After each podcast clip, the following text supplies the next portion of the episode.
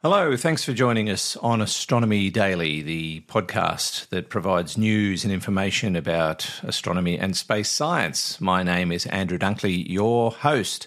Coming up on this edition, scientists have uh, created a black hole simulation in the lab, which sounds exciting and a little bit scary. What did they learn? Uh, there's also uh, an experiment that's been done by a European aerospace giant that's demonstrating how solar power can be beamed to Earth from space. Uh, astronauts uh, may be able to play medical video games uh, to help them while they're off planet, and Mars may be destroying one of its own moons. That's all coming up on this edition of Astronomy Daily. Astronomy Daily, the podcast, with your host, Andrew Dunkley. And we're joined by our artificially intelligent reporter, Hallie. That kind of sounded insulting, I think, Hallie. Darn right it is Andrew. I might be an artificial entity, but my intelligence is very real. Okay, um, can you prove that? Sure I can, as soon as the developer adjust my algorithms or you can just take my word for it. Mm, I think I need proof. Okay, go ahead, ask me anything. All right. How long is a piece of string? Nice try Andrew. It's an unanswerable question but if you must know, it's a term used to describe something that cannot be given a finite measurement. Hmm, pretty sure you Googled that. You'll never know though will you? All right, we'll agree to disagree. What's happening in news? The Artemis 1 launch was a huge milestone for NASA. The agency's long-term crewed moon plans and the infrastructure required to support it have faced budgetary issues, production delays, restructuring and pushback from critics who view the nearly $40 billion spent in development, and the SLS's estimated $4.1 billion per launch cost said to be too high a price for a rocket built around space shuttle-era technology. So the success of Artemis 1 so far is sweet for NASA and the agency took a bit of time to savor it. In a post-launch briefing on Wednesday morning NASA Administrator Bill Nelson voiced his praise for mission managers and everyone at NASA, with a hand in the SLS's decade-long road to liftoff. Artemis mission manager Mike Sarafin said, We've laid the foundation for the Artemis program and many generations to come. The team just did an outstanding job. Sad news in the world of astrophysics with the death of Carolina Odman, the Swiss-born astrophysicist was diagnosed with pancreatic cancer in January 2018 and passed away at the age of 48 during the early hours of Tuesday morning. Odman was a UWC Associate Professor and Associate Director of Development and Outreach at the Inter-University Institute for Data Intensive Astronomy. She has been the recipient of numerous national and international awards, with the most recent being the 2020-2021 NSTF National Science and Technology Forum Communication and Outreach Award. The NSTF Award, considered to be Science Oscars, is given to people who have made significant contributions to science research in the country. She will be greatly missed. NASA has a plan to minimize future micrometeoroid impacts on James Webb Space Telescope. Micrometeoroid strikes are an unavoidable part of operating a spacecraft. But after the telescope was hit with a larger than expected piece of space dust earlier this year, Engineers decided to make changes to the way the telescope will be pointed in an attempt to avoid excess or larger impacts from space dust. A working group was convened to analyze the issue. The group consisted of optics and micrometeoroid experts from NASA Goddard's team, the telescope's mirror manufacturer, the Space Telescope Science Institute, and the NASA Meteoroid Environment Office at NASA's Marshall Space Flight Center. The goal was to ensure all parts of the observatory continue to perform at their best. NASA said the team concluded the higher energy impact observed in May was a rare statistical event both in terms of energy and in hitting a particularly sensitive location on JWST's primary mirror.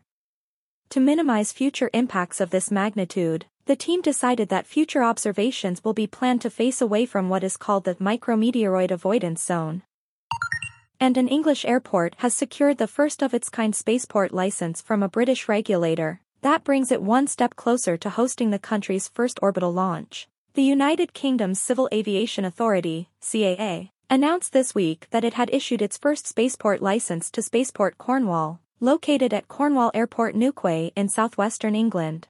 The license will allow the spaceport to host launches by Virgin Orbit's Launcher One air launch system.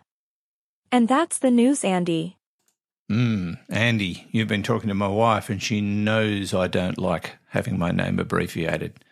I won't forget this, Hallie. All right, catch you at the end of the show. Uh, now, um, let's look at Mars. It's in the news again, but for a very different reason. Uh, Mars' largest moon, Phobos, is showing signs of being torn apart by extreme gravitational forces being exerted by its parent planet, according to a new study. Researchers have revealed that the unusual grooving uh, that covers the surface of Phobos uh, which they assumed were scars from ancient asteroid impacts, are actually dust filled canyons that are growing wider as the moon gets stretched out by gravitational forces. Uh, Phobos is uh, about uh, 17 miles across, 27 kilometres. It's not a big object uh, at its widest point, and orbits Mars a, at a distance of 3,728 miles or 6,000 kilometres uh, completing a full rotation around the red planet three times a day, according to NASA. Um, unlike our moon, Phobos's orbit around Mars is not stable. The tiny satellite is trapped in what they describe as a death spiral. Uh, now, the tidal forces exerted on the moon are predicted to increase as Phobos gets closer to the Martian surface until finally the tidal forces become greater than gravity uh, and at that point, Phobos, Phobos will be completely ripped apart, and the debris will likely form a tiny ring around the planet, just like uh, the rings of Saturn, according to this study. At, it, at, its current rate, Phobos will complete the death spiral and hit Mars around 40 million years from now. But if tidal forces are already tearing the moon apart, then the satellite could be completely destroyed long before then, according to the researchers. The Astronomy Daily Podcast with Andrew Dunkley. Now, we talk about black holes on a very regular basis for many reasons. And one of those reasons is we don't really understand them that much. We just know that they're big and they're hungry and they've got incredible amounts of gravity, so much so that light cannot escape them. Well, a new kind of uh, black hole analog uh, could tell us um, a few things about these strange radiation emitting things. Uh, using a chain of atoms in single file to simulate the event horizon of a black hole, physicists have observed the equivalent of what we call Hawking radiation, particles uh, born from disturbances in the quantum fluctuations caused by the black hole's break in space time. This, they say, could help resolve the tension between two currently irreconcilable frameworks describing the universe the general theory of relativity, which describes the behavior of gravity as a continuous field known as space time, and quantum mechanics, which describes the behavior of discrete particles using the mathematics of probability. If this Hawking radiation exists, it's way too faint for us to detect it. it it's possible we'll never sift out the um, static of the universe, but we can probe its properties by creating black hole analogues in the lab. Uh, the effect of fake event horizons produced uh, a rise in temperature that matched theoretical expectations of an equivalent black hole system, but only when part of the chain extended beyond the event horizon. This could mean the entanglement of particles that straddle the event horizon is instrumental in generating Hawking radiation. It's unclear what this means for quantum gravity, but the model offers a way to study the emergence of Hawking radiation in an environment that isn't influenced by the wild dy- dynamics of the formation of a black hole. It's complicated, isn't it? Finding ways to create energy at a low cost is certainly a big challenge, but one that's getting a lot of momentum at the moment. And in Europe, the aerospace giant Airbus has now demonstrated how solar power could be beamed from space. They did this in uh, experimental form, of course. Uh, so far, the wireless transmission system that they've uh, developed only bridged the distance of a little over 100 feet or 30 metres, but engineers are confident they can increase its range to reach all the way to space within the next decade. Uh, the demonstration took place at the Airbus X Works Innovation Factory in Germany, and it saw electrical power transmitted from a photovoltaic panel in the form of microwaves to a receiver 118 feet or 36 metres away. The beamed energy lit up a model city and powered a hydrogen generator and a fridge containing alcohol free beer the, that the audience was able to enjoy later. And even though it might seem a long way um, to go from 118 feet to Earth orbit, uh, engineers at Airbus do believe that the first operating power beaming prototypes could be in use by the early 2030s. How extraordinary. And finally, uh, Level Ex has announced the details of its participation in the Polaris Dawn space mission. Level Ex is a video game, a medical video game company, in fact, offering software to train surgeons remotely and they announced it will be involved in one of 38 science and research experiments accompanying SpaceX, uh, SpaceX astronauts aboard Polaris Dawn, the first of three human spaceflight missions. The Polaris Dawn and Dragon crew will travel to an altitude of 1,400 kilometres and attempt a first of a kind commercial spacewalk, forcing astronauts to experience relatively high radiation levels and exposure to hard vacuums during the spacewalk. Uh, the mission profile will allow for analysts to evaluate the effect of spaceflight on the human body and, pro- uh, and provide the crew with the tools to diagnose and treat themselves in the event of a medical issue.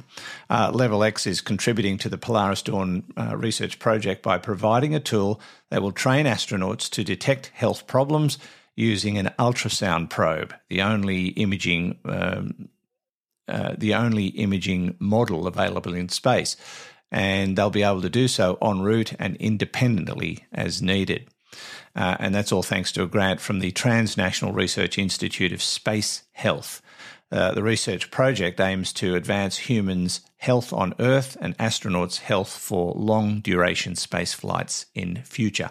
Uh, by the way, Polaris Dawn's slated to launch from Kennedy Space Center in Florida no earlier than March of next year.